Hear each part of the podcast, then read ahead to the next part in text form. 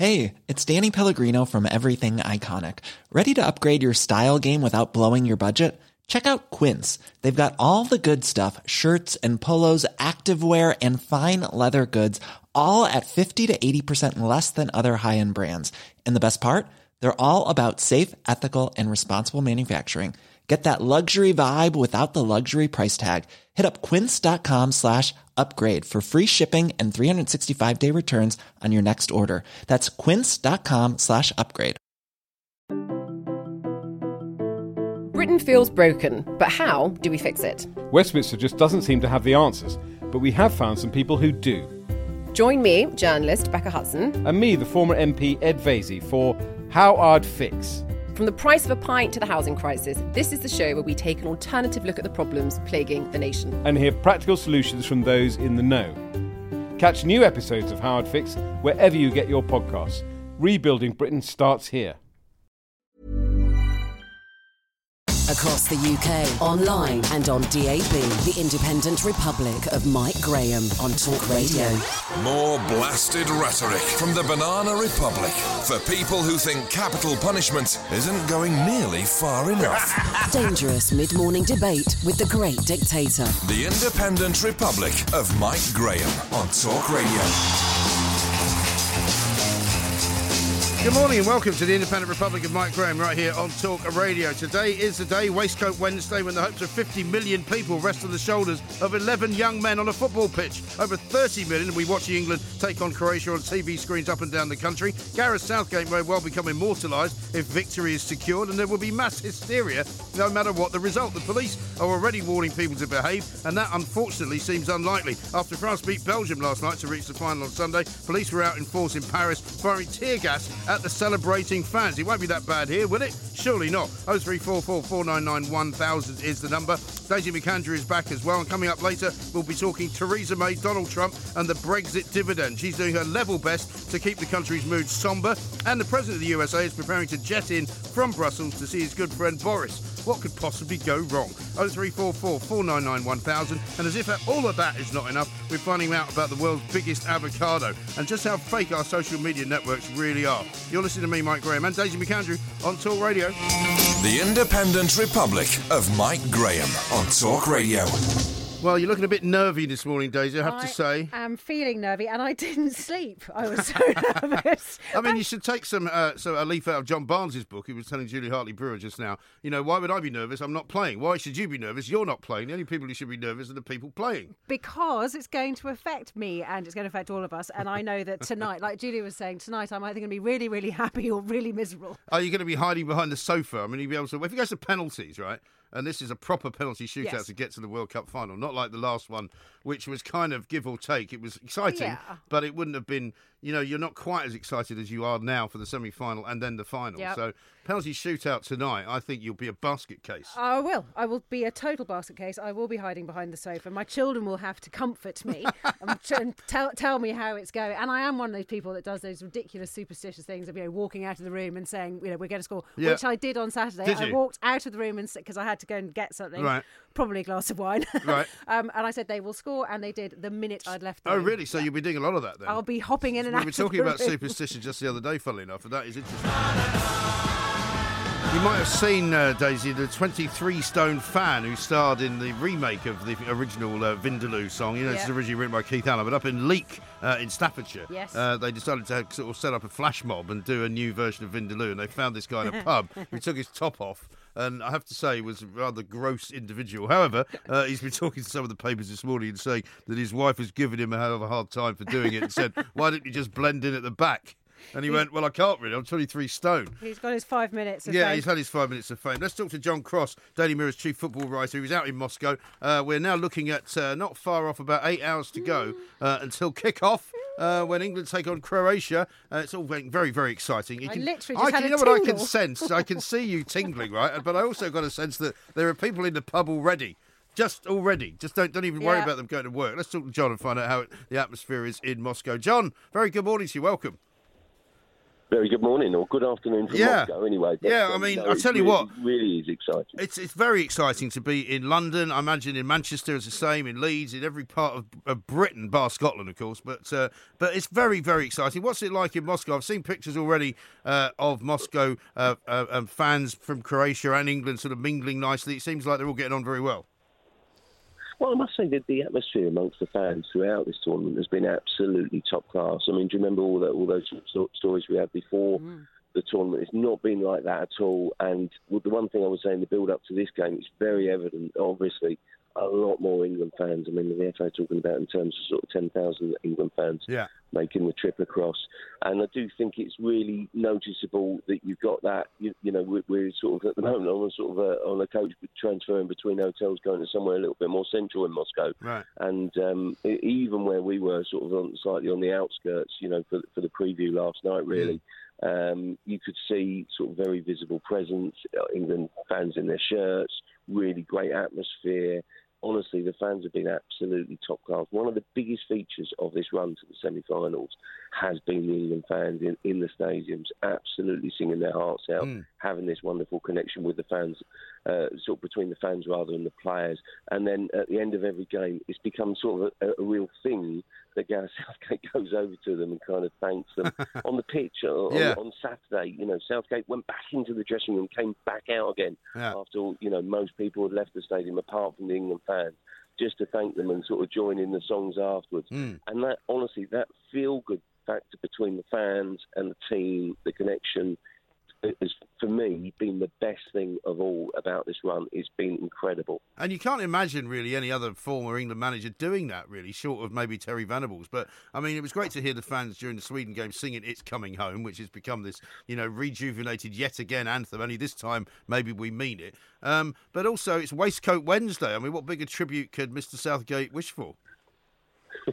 I think he finds the whole thing really funny. You know, Yeah. he was asked about Waistcoat Wednesday yesterday, and he was sort of laughing about it and said, "Never a million years when I was, you know, that sort of kind of rather awkward youngster at Crystal Palace, did I imagine that I'd be some sort of, you know, become some sort of fashion icon later on in, in, in life, you know.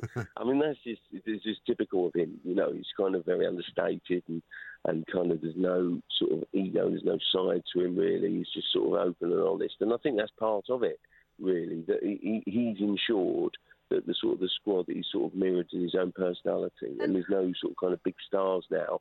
And I think that's you know a major feature of why this team has, is gelled and, and become as one. John, obviously the papers, you know, broadsheets and tabloids are absolutely full of, of praise for the team and the manager, but also really piling on the pressure and the expectation. And we know that you know, Gareth South, Southgate's been so famous for his sort of keep calm and carry on mentality. But how calm hmm. can they keep at this stage?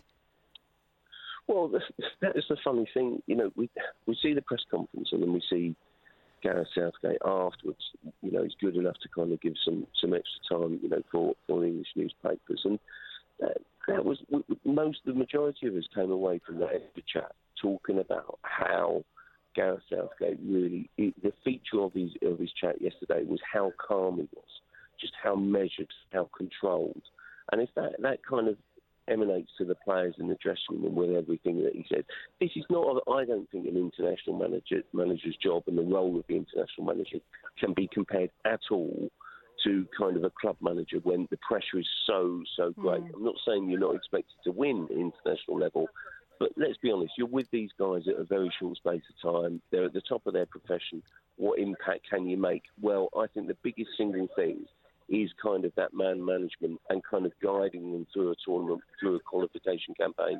And I think the biggest thing that you know you must have is that man management skill. And if you are calm and controlled, as he has been, telling little anecdotes about sort of lucky socks that he sort of once wore to his sort of cost and found out that, that, that basically superstitions don't even work, you know, because he got the sack wearing these lucky socks when he was Middlesbrough manager, sort of laughing about not being able to, to sing that sort of kind of or listen to that um, uh, three lines, you know, the football's coming home song for 20 years, telling us sort of kind of how it, every time he heard it, sort of he'd leave the room. And, and that sort of thing, really. It just, it just is a measure of the man. You know, Jordan Henderson was sort of alongside him. And you could see that Jordan Henderson at no point, you know, kind of, he was just laughing along with the manager. There's a real connection between the players and the manager. And I think that that's so important. It's a different job, and he's handling it really, really well. It's interesting you mentioned Jordan Henderson. So there's a lot written about him in today's papers, and sort of again really putting him under the spotlight. Yeah, it, it, I think the, the, biggest thing about this is he's been this remarkable run that he has not lost in an England shirt mm. now when he's played um, for 30 games. 30 games. I mean, that's I extraordinary, the, uh, isn't it? It's an amazing run. Amazing run. But this, I must say, I think sometimes we, we struggle to almost praise and appreciate our own players um, in a way that, that, that, we wouldn't sort of if they're international players, sort of you know, from Spain or Italy. But Henderson has, has you know has, has captained a Liverpool team to the Champions League final, anchored their midfield, been an absolute key component of the England team on on this run. And it's just been it's been fantastic. He, I think, has been one of the one of the three key men. He's just sort of marshalling that midfield. He was so so impressive against Sweden. He ran his socks off, didn't he? He ran himself into yeah. the ground. You know, he came off towards the end, feeling his hamstring a little bit. But here he is again because he's sort of kind of again sort of bought into the recovery program. I really training programs. I really looking looking fresh as anything. Sorry, I'd really liked his reaction when he was asked about you know thirty unbroken wins, you know, a run of 30. And he said, yes, but if it had been a run of 30 losers, you wouldn't expect me to take responsibility for all those losers. So you can't expect me to take responsibility for the wins. I just thought that was a really nice answer. Yeah, well, they all do seem to be much yeah. more level headed and, and confident in their own speaking than anyone uh, has been before for, for England teams. And they're less nervous as well. But what about Croatia, John? Because um, a lot of people say this will be the toughest match England have faced so far. Do you agree with that? Yeah, by, by far, really. I mean, let's be honest, that, that final group match against Belgium was an irrelevance, really. Yeah. Both teams had qualified, they're both sort of rested players. So by far and away, the Croatia team, I mean, they're 20th in the world, we're 12th. I think people are realistic enough to realise that in, in Modric and Rakitic, they've got you know, two of the best, best midfielders in the world. They play for, for Real Madrid and Barcelona, respectively. I would make a case for Modric being the best midfielder that we've seen at the World Cup so far. He can sort of run games on his own. This is a different test and, and, and really one that I think pits England against world class opposition. They really are outstanding. They've come close in, in recent tournaments. And I, and I guess actually the thing about them is probably didn't expect too much from them this time, but they've exceeded expectation as well. What I would say is I think England's biggest hope must be that they played their last two games to 120 minutes and penalties. Mm. And against Russia, they looked absolutely shattered. Mm. Their game was the late game. Yeah. England's was was the early game, and maybe that that fatigue factor, if you like, might just give England their biggest hope and their biggest edge in in this game tonight. And John, can you um, sort one thing out for me? And I think Mike as well. We don't understand what this blue rubber chicken thing is all about. um, what they do at the at the beginning of every training session is normally they throw a little sort of um, what looks like a sort of a, a missile, a vortex, and it whistles when it goes through the air. And they're basically what they they throw it amongst the sort of teammates. They're dashing off everywhere. It's just to get them warmed up and limbered up. And I guess throughout sort of kind of what have we now been four or five weeks, that becomes sort of almost slightly dull, um, slightly sort of you know boring, repetitive. So to shake, shake it up, they just sw- switched the vortex for a plastic chicken, and we're chucking that about yesterday. And it's as simple as that. And I guess they, they actually, you know, the FA are really good at the moment. The sort of the media department, they, they, they kind of get it, and they try and lay on different.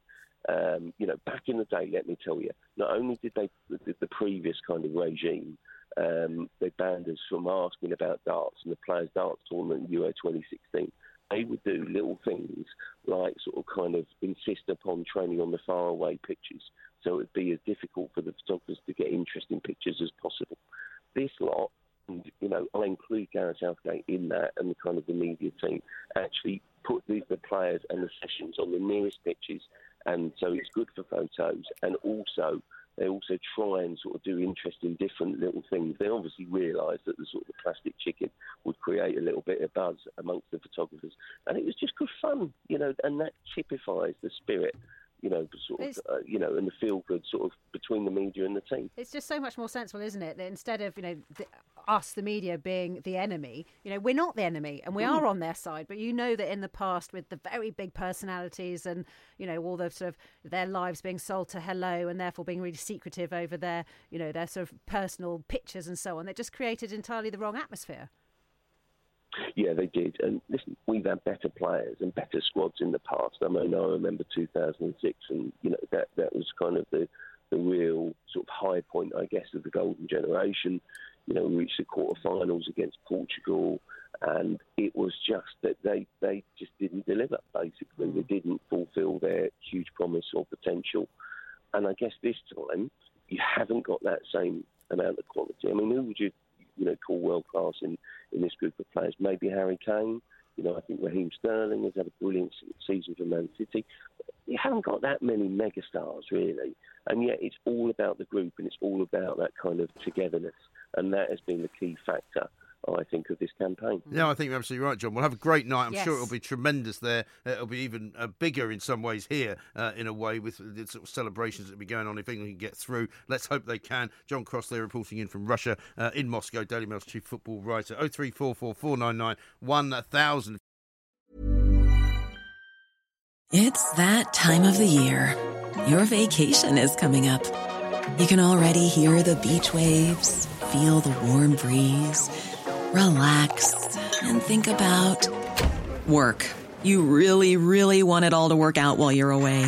Monday.com gives you and the team that peace of mind. When all work is on one platform and everyone's in sync, things just flow wherever you are.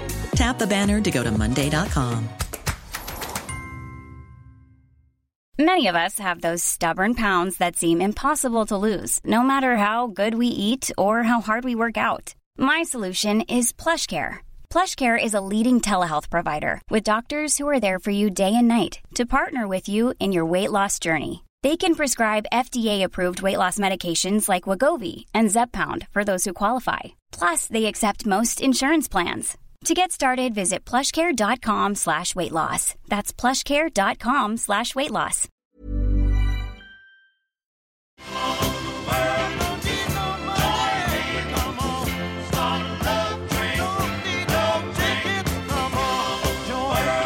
Course, was the famous formation that they uh, got themselves into which against Colombia to stop them from being fouled. But one of the things, that great things about England's performances, right, has been that they keep scoring goals from, from free kicks and set pieces and all that. Mm-hmm. We've had which more is than again, anyone else. Yeah, which again is something that you know no England team before this has been as well prepared for. And apparently, as well as throwing the rubber chickens around, they're also practicing an awful lot of free kicks and that sort of thing. They've been practicing all the set pieces, And and, I think, and that they get, you know, they've had a bit of criticism. You know, luckily I think that's died down a bit. Some people saying that that's a boring and very Germanic way of playing. Well, it's not boring if it means you wrong get with there's goals. nothing wrong with boring winning. Yeah. Winning boring doesn't matter. Who cares? And there's nothing wrong with playing like the Germans, except like the Germans in this particular World Cup, uh, where they played very badly. But I said earlier, I don't know what you do if you're in Scotland uh, and you don't want to see this. What else do you want to watch? Well, Liam has called in from Scotland to say actually quite the reverse. Liam, a very good uh, morning to you. Hello there. How are you doing? Yeah, I'm doing fine, buddy. I was just calling in. I heard you saying that everybody will be celebrating bar Scotland, Yes. but to be honest, the support for England up here is absolutely amazing. Is it? What, Everybody's your place is, up- ta- every- it's, it's a place draped with flags of St George, is it? Yeah, everywhere. There's St George's flags on the windows. There's the pubs are all getting involved. Um, there's the schools all getting Are you involved. sure? Are you sure you're actually in Scotland, Liam? I used to live in Absolutely. Scotland. I used to live there, right? And, and, and my, both my parents Absolutely. are Scottish, and I've never seen a flag of St George being being flown anywhere outside of No. a Rangers uh, Rangers supporters club. Do you know what I think it is? I think it's all the sort of thing of coming together with all the, with actually feeling British now. I think it's more of, I think back in the day it was more separated and segregated. But see nowadays it's like Andy Murray. Uh-huh. He's Scottish when he loses, but he's British when he wins. That's right. Well, what about? what I uh, mean? But what about the uh, the independence voters? I mean, they don't want to be waving any England flags around anytime soon, are you, I mean, you've got them, but I mean, to be honest, everywhere I've been, honestly, and I live in some rough parts of the world in Scotland, Yeah. and honestly, there's quite a very, very big support for England to win. Right. Everybody I've spoke to, anyway, and I, I, talk, I talk to all types of people from all types of backgrounds, Uh-huh. And they all support England. Okay. Honest. Are they putting up? Are they putting up a cheering them on. big uh, screen in in, in George? Parties. Are they putting up a big screen in George Square? There's a big no, no. There's a big, big screen getting put up in Edinburgh. If you check it out, you'll see, and there's big screens getting put up all over the country for this for this semi-final Uh-huh. tonight, and it's all it's all advertised it for loads and loads and hundreds of pubs as well. Okay. Um, with free bar drinks, free meals when you come in and things. It's unbelievable. Free meals. I just wanted to. Probably will be a great part of it. Liam, I think I think be- I think you might have been supping too much of the old twelve-year-old malt, mate. But thank you very much indeed. honest. Enjoy yourself tonight. Where are you going to watch it then? Me personally, I'm going to be watching it down into Alexandria with all the boys. There's a big screen getting put up in the town centre, Uh-huh. and we're all going to be watching it. In which- which town centre? Hopefully they win. Which in town? Alexandria. Where's that? That's down next to Weston Barton, so it's in Dumbarton. Oh, Dumbarton. I Okay. hope to God they win. Yeah, well, we I too. We all do. Thank you very much Yeah. indeed, Liam from uh, Dunbartonshire there. Great, Uh, cool. so which, maybe uh, these stories about Maybe we the- should all go to Scotland and get free meals. No, I think I think Liam's slightly over exaggerating. I mean, the only reason anybody puts the St George's flag up in Glasgow is because they're Rangers fans. Well, you never In the know. same way that the- he no, I do know, there, 'cause and I he- lived there. Yeah, but you lived there in the past. He's there right now, and you, you know, you and I both. What you believe him that you go into a pub and get a free meal to watch England? do No, you? I think he, I think he, his math slightly ran away. You sure you're a broadcaster? with broadcaster? him? But he's he's there, and he's saying that people genuinely want England to win, and he thinks there that will there be has some, been but they will be in the minority. I promise you. a unifying uh, sort of mentality. And you know, these stories that I was reading this morning in the papers all about you know, some shops running out, you know, the sort of sports shops running out of the Croatia Yeah. shirts. You and I both know that, that is the kind of story that will go down very well with the news desk, and it could just be one shop No. run out of Croatia. No, no, no. If you go to Glasgow tonight, you will see people in pubs wearing Croatian shirts. That's what they do. That's what they do. But they do it as a kind of a funny thing. They don't do it necessarily as Yeah. a nasty thing. Uh, in need- the same need- way that you see, whenever a World Cup happens, you see um, Argentine people wearing Argentinian shirts because Argentina famously beat England. You see them wearing um, any, any the shirt of any country that's knocked England out of a World Cup. That's what the Scots like to we do. We need more listeners in Scotland to phone us and tell us whether um, Mike is outdated in his No, I'm not outdated, trust or whether me. he's up to date. And if they are doing it in Edinburgh, where there's a big screen, which is more than likely because half of Edinburgh is, is saturated with English people anyway, Yes. and plus the Edinburgh Fringe is about to start, so you know they're going to be putting it on for people who want to watch it who are actually English. But trust me, Glasgow is not a hotbed of English support. I can promise you that, They're and it never re- will be. renaming it St George's Square. Uh, yeah, exactly. so if they're not putting a big screen up in, in George Square, there's a reason for that because nobody would want to watch it. They'd be throwing rocks at it. That's what I'm saying. Oh three four four four nine nine one thousand. Nevertheless, there'll be plenty of things to celebrate down here. There's plenty of big screens uh, where you can watch it in England, I'm sure, uh, except for one place in Stratford which they've decided to cancel. Uh, because of the incidents with IKEA that happened the last time uh, when England beat Sweden, and there was a bit of an invasion of IKEA, which was rather unfortunate. Uh, let's hope there's nothing like that coming up this time massive giant avocados, which are called avozillas, right? Uh, weighing over 1.2 kilograms, the size of your head. Imagine an avocado the size of your head. Is this a genetically modified avocado? Well, I'm assuming so. We're going to find out from Sandra right now. Sandra, very good uh, evening to you. G'day, Mark, and hello, Daisy. Hello, hello. Very nice to hear from you. Now, I mean, I can't imagine wanting to eat an avocado that big. I mean, have you, have you actually seen one of these things? I haven't seen one of them simply because they're they're so popular that as soon as they make it into the grocery store, they're sold out Really? in no time. Wow. I mean, Yeah, it I know, sounds like and- it's the size of a sort of a football. Well, not that big, but it's pretty big. It's one. The biggest ones have been 1.8 kilograms, which I'm not sure in in um, in your imperial yeah. measure what Well, that's that nearly is. four pounds, isn't it? The size Yeah, of a very so small pretty baby. Big. Yeah. That's one way of looking at it. What is meant to be the actual uh, the, the attraction of these things? Because I was saying to Daisy earlier, one of the attractions of eating an avocado is that it's small enough that you can cut it in half. You can have one half of it and give the other half of it to whoever you're having dinner with, and that's the end of it. But if you have one of these things, presumably you need to have about ten people round to eat out of it. Yeah, well, you're absolutely right there, Mike, because with the grower, there's only one grower in Australia who is growing them in the middle of Queensland. Right. And his family is a family of farmers. And he said that there's, you know, one morning they cut one open and they got out of one half, they got nine slices of toast with smashed avocado on it. So that's pretty phenomenal. So if you if you if you're doing your um, math, the average avocado down here can, depending on the season, can sell anywhere between two ninety nine dollars Yeah. up to five ninety nine dollars. And if this one sells for twelve dollars and you get nine serves out of one half, it's a pretty good bang for your buck. It's a pretty hard thing to, to, to carry home as well, I would imagine. I mean, what about the the other problem that you have with avocados? I mean, in this country, we have three versions of avocados. You get the extremely ripe ones, which you can eat straight away. You get the incredibly hard ones that never ripen at all. Yep. And you just keep them in the house for a couple of weeks and then throw them out. And then the ones that kind of do actually soften with time. Does this thing, do they sell it soft or do you have to take it home and watch it for a while? No, they're selling them um, fairly ripe, so it, you can sort of keep it. They reckon for about a week Right. at the most before you have to have to slice it open and start cooking it. And the thing is about um, these ones, they're they're a low yield avocado tree, and they're first imported from South Africa. And apparently, you lot over in England got them in 2013. Yeah, see, I don't remember that at all. I've, not, I've, not, I've never seen a giant avocado in my life. No, no, I haven't. And how do we do? Do we know how they make them so big? Whether there is some sort of GM element? Yeah, there's absolutely no GM element. They're in, uh, 100% all natural, and it's just a special breed of the avocado tree, which was initially known as a post office avocado tree. Oh, really? And until they, yeah, and so they changed it when it came to Australia and said, no, post office avocado tree doesn't sound that great. We're going to call it Avozilla. I wonder if it'll start a trend. we like, like you know, them big down here. Well, I know, I've heard that, but I mean, what about you know? Is there any, somebody's going to make a giant orange or a giant banana or a, you know a giant cherry? I mean, it seems like the world could literally be your giant oyster.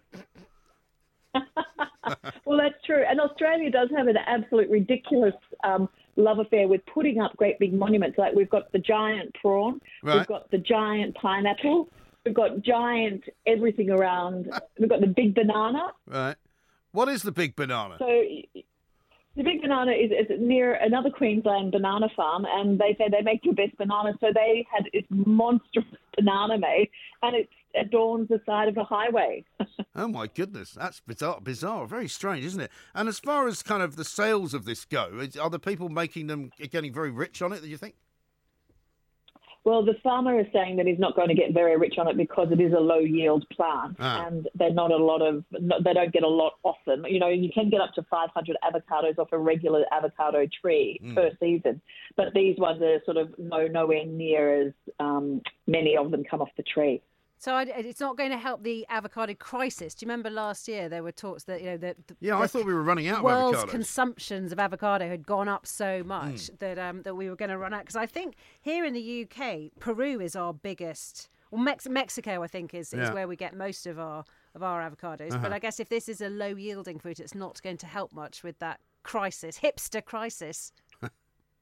No, it's not. And I'm not sure what it's like in England, but here we have this thing called smashed avocado. It's a big brunch item. Yeah. People love mashing up their avocado and mixing it with pepper and some paprika and salt and then whacking it on your toast.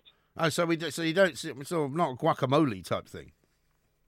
No, not a guacamole at all. No. It's just sort of basically the raw fruit sort of smashed onto your toast with a bit of lemon juice and, you know, assorted condiments. Yeah, it's got to be sourdough though to be true. Has hip- it? True hipster style. Yeah, and then you've See, got to be I mean, charged well, a you lot know of when, money. You know when things are going badly wrong, when even the little canteen here at Talk Radio Towers has got a guy selling avocado on toast Yeah, for breakfast. for breakfast. But it is a superfood, but I think people do forget that it's still very high in calories.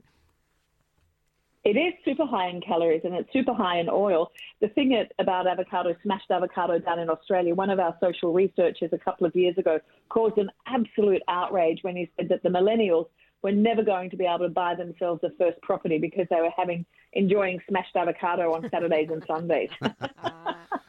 Yes, I did see. I saw that the other day. In fact, I saw. I can't remember what the story was the other day. I saw. I saw one of your politicians was in trouble recently. Was it this week for saying something that was uh, out of order? Oh, oh, what day? Any day. Yeah, Just well, I line mean- them up, Mike. No, absolutely right. Well, listen, Sandra, I, I presume you're not as convi- uh, consumed by the World Cup as we are, because Australia, of course, got into the World Cup, but then uh, didn't go very far. no, we got in and got out. Right. Well, we are Yeah, we, we are now um, we are now sort of labouring under the, the belief that uh, England are going to win the World Cup again, and so tonight it's England against Croatia. You have got a lot of Croatians actually in um, uh, in Australia, haven't you?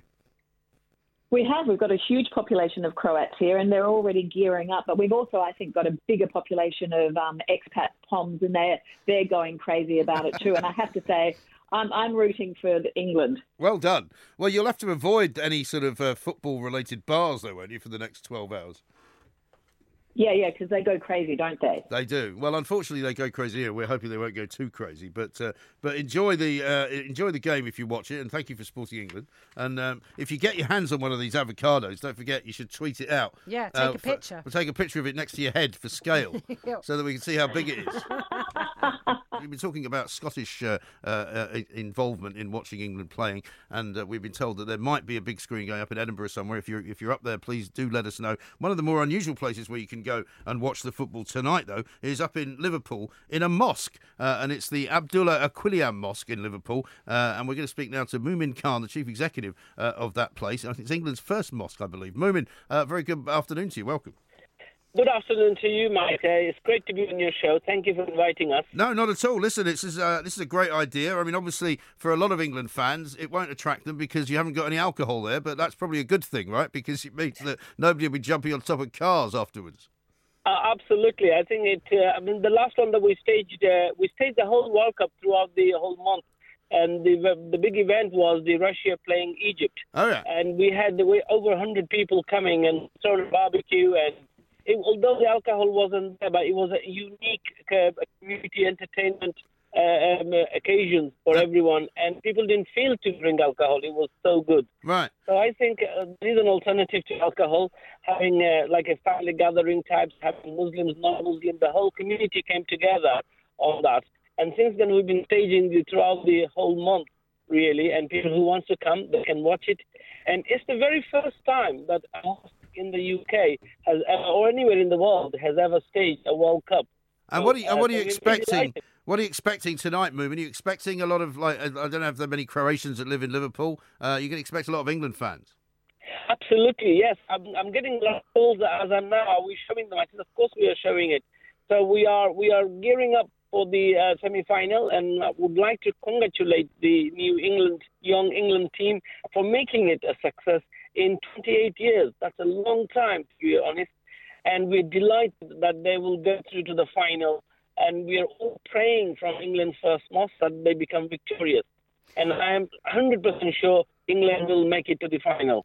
And moving away from the English, you know, the England team football. I mean, I understand that the Liverpool um, has done a lot as far, and particularly there's a Muslim community by embracing Mohamed Salah in such a way, and that apparently there are some amazing chants on the Liverpool, uh, you know, the Liverpool fans chant about Mohamed Salah, and there's there's one that I've read that he says that, that the chant goes something like, um, "If he's good enough for you, he's good enough for me. If he scores another few, then I'll be Muslim too." And it Yeah. ends with the words, "He's sitting in the mosque. That's where I want to be." It's just fabulous, isn't it? Absolutely. It's amazing how Mo Salah, through his simple act of worship and his good integrity, has changed the minds and hearts of, of the fans. Normally, fans are always chanting negative chants, aren't they, for fun? But this one turns out to be quite the opposite, and it's bringing, breaking all negative perceptions that people hold about the Muslim community. But also, it has given a lot of boost and confidence the Muslim community to be able to go and engage more with football and go to the football ground and watch matches with the families. In the past, a lot of people say, "Oh, I'm really scared. I don't know what I'm going to be um, meet with, and I don't want to take my family or myself in case I get attacked or hate and things like that." Mo Salah has done a groundbreaking in breaking that sort of perceptions and barrier. He has created friendship among communities of all diverse backgrounds. A wonderful ambassador for the for the whole world, really, for the whole humanity. Indeed. And what about food? Are you going to put any food on for people? Because that yes, would always be a big to. thing. We, we, we've had a barbecue. We're going to put a barbecue as well, and there'll be live refreshments and barbecues in the backyard. So um, I would like to say everyone's welcome, and uh, it's on our Facebook, and hopefully we will get a good turnout today. Um, although alcohol is missing, but I think there are people who'd like to enjoy the match without the alcohol in a very family and friendly atmosphere. Well, Mumin, we'd love to see some pictures. So do do take some pictures of the event tonight and uh, send them to us on, on Twitter or or whatever form because I think it sounds like a fantastic uh, thing you're doing. And, and as you said, Mo Salah and the other Muslim players in the Premier League, I think, have made a huge difference to diversity. You know, we're so used to hearing the horrible chants of the National Front in the old days or the EDL. You know, Yeah. on the football terraces, and it's it's such a nice Mhm. story. This one, It is very nice indeed. Have a wonderful evening, Mumin, and thank you very much for uh, taking the time to talk to us. Thank you for inviting us, and I wish England the very best, and we are behind the whole team, and um, we will be praying for everyone to make uh, England a victorious on this occasion and also into the final. Thank you very much indeed. Well, certainly there's going to be all sorts of prayers being offered up, I think, from seven o'clock tonight, uh, of all denominations, of any kind whatsoever that anybody can get their hands on. Superstitions. I loved it. Superstitions, rabbits' feet being rubbed, Yeah. you know, black cats uh, being sort of walked around, ladders being walked uh, around as well. Uh, lots, lots more of that to come. Across the UK, online and on DAB, the independent republic of Mike Graham on Talk Radio.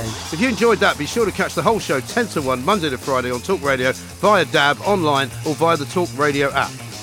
If you have an opinion on the stories we cover, we'd love to hear from you. Call us 0344 499 1000 or tweet at Talk Radio during the show to have your say. The Independent Republic of Mike Graham on Talk Radio.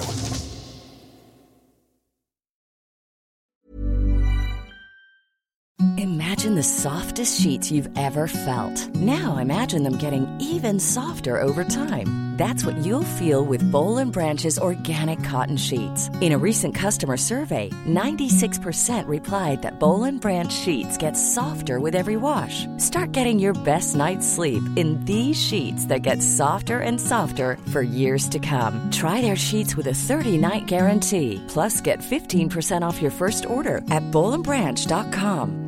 BUTTERY. Exclusions apply. See site for details.